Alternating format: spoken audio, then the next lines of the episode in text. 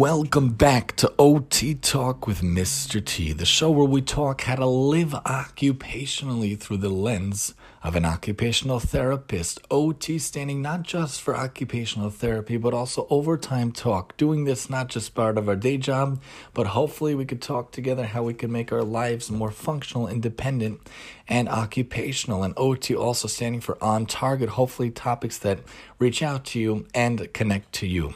I want to talk about for the love of Shabbat. Shabbat, the Sabbath, the Jewish Shabbos is my favorite time of the entire week. It is a centerpiece of Jewish life and it makes the entire week so much more meaningful. If you've never heard of Shabbat, you've never heard of Sabbath, it's basically one of the major, major elements of the religious life of the Jew, of a Jewish life.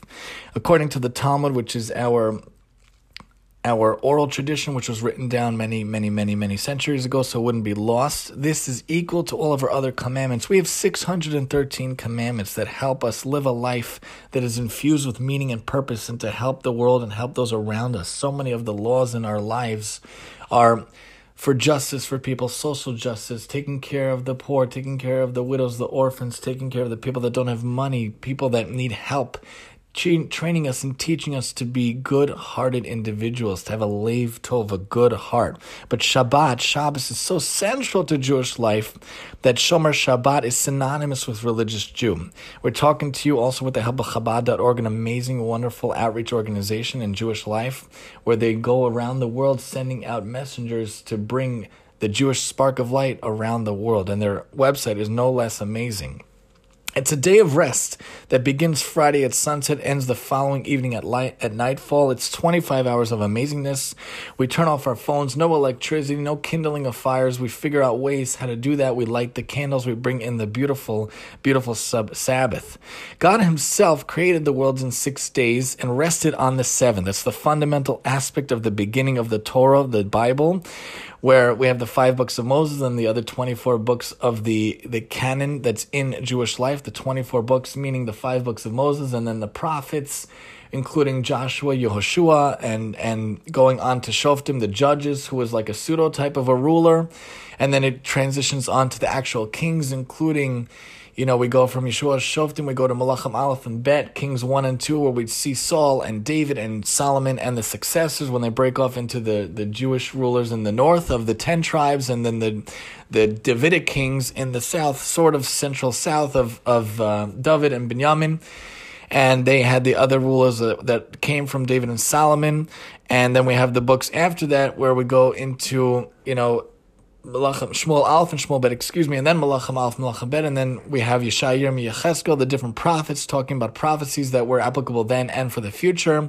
And then after that, there's the Treyasar, the 12 minor prophets, and then the, the books of the writings like Megillus Esther, the scroll relating to Purim, and the scroll relating to Lamentations and Song of Songs, and, and all those wonderful proverbs, and also Koheles, which is Ecclesiastes, which is very hard for me to say, and different books. But those are the 24 books. Then we have, of course, the oral tradition of the Talmud, which expands on the written Bible. And we have many commentaries, many Jewish books. But amongst all that, central to our faith, central to our life, central to our week is the Sabbath. God worked for six days and rested on the seventh. That was menucha, rest, which would not allow for creativity without that. This was one of the fundamental things we were we were taught about when we left Egypt, when we were taken out of Egypt, which is also a central theme of Passover coming up and in general. And this is a, a very, very, very uh, fundamental basis to our life. No work is allowed, no fires is allowed, there's so much amazingness about it. Sabbath is considered a queen whose regal presence graces every Jewish home for the duration of the Sabbath day.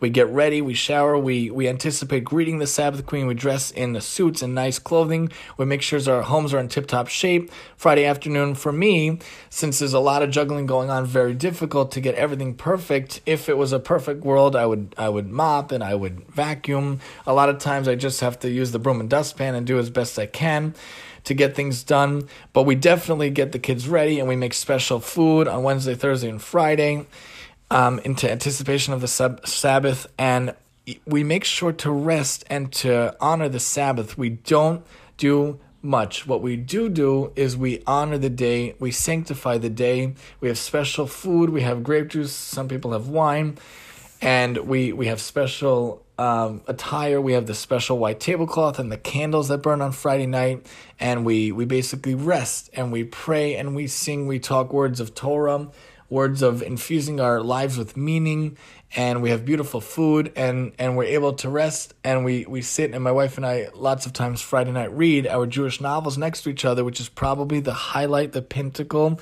the pinnacle of the entire existence of the week. It is so special that we call it a delight, we call it a wonderful thing. It is so special that what we do with our words, our comportment, and the items we use should be consistent with the day. That's why we don't handle things muktza. We try not to touch any devices that were not set aside for the Sabbath, especially electronic devices and the like. We set our alarms beforehand and make sure to disable the front and back door in our house. We turn off the internet for the Sabbath. We disable the phones and we, we make things prepared. We don't light fires on the Shabbos, but the sages declared that we should have candles lit before the Sabbath, ushering in the Sabbath.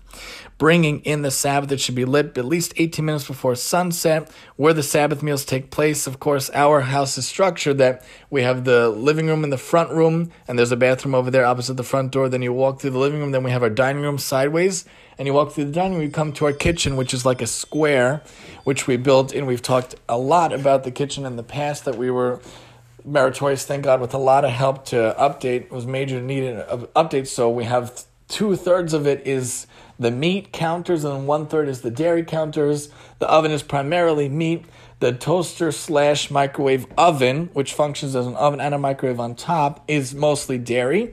And then we have two sinks. The left side is the is the meat, the right side is the dairy, and we have dishes to go with that, pots and pans to go with that. Of course, Sabbath mostly meat foods. I make a special chicken soup a lot of times a special cholent, which is a basic conglomeration where we throw in quinoa, we throw in potatoes, we throw in meat, we throw in onions, and we throw in potatoes, and we put in a lot of spices chili powder, garlic powder, onion powder, paprika, salt, pepper, ketchup and mustard and i always i always can eyeball how much it needs. I, I usually put it up on friday morning. We let it we let it cook out on low until sabbath morning mid mid to late morning and it usually has this beautiful smell that ushers in the sabbath for us. It's a wonderful wonderful smell a wonderful experience. And then besides the soup and the cholent a lot of times i'll make what's called a kugel which is kind of like a pie and it's usually butternut. I used to make it an intense way. Now, with lack of time, I take a frozen butternut package and I put it in a pan and I put some sugar and, and cinnamon on it and I let it bake for like 45 minutes and that comes into like a nice consistency. Then I'll put in cauliflower a lot of times. My new thing is to do rice vinegar, to do lemon, and to do soy sauce. Combine it, it's a very tangy, yummy taste and then I'll do peas and carrots with a tallow dressing maybe and bake that for an hour each. Broccoli, I'll put on those similar spices also and olive oil with the chili, garlic powder, onion powder, paprika, and the salt and the pepper. That's another thing we make a lot of times for Sabbath. And then we also make the chicken nuggets a lot of times.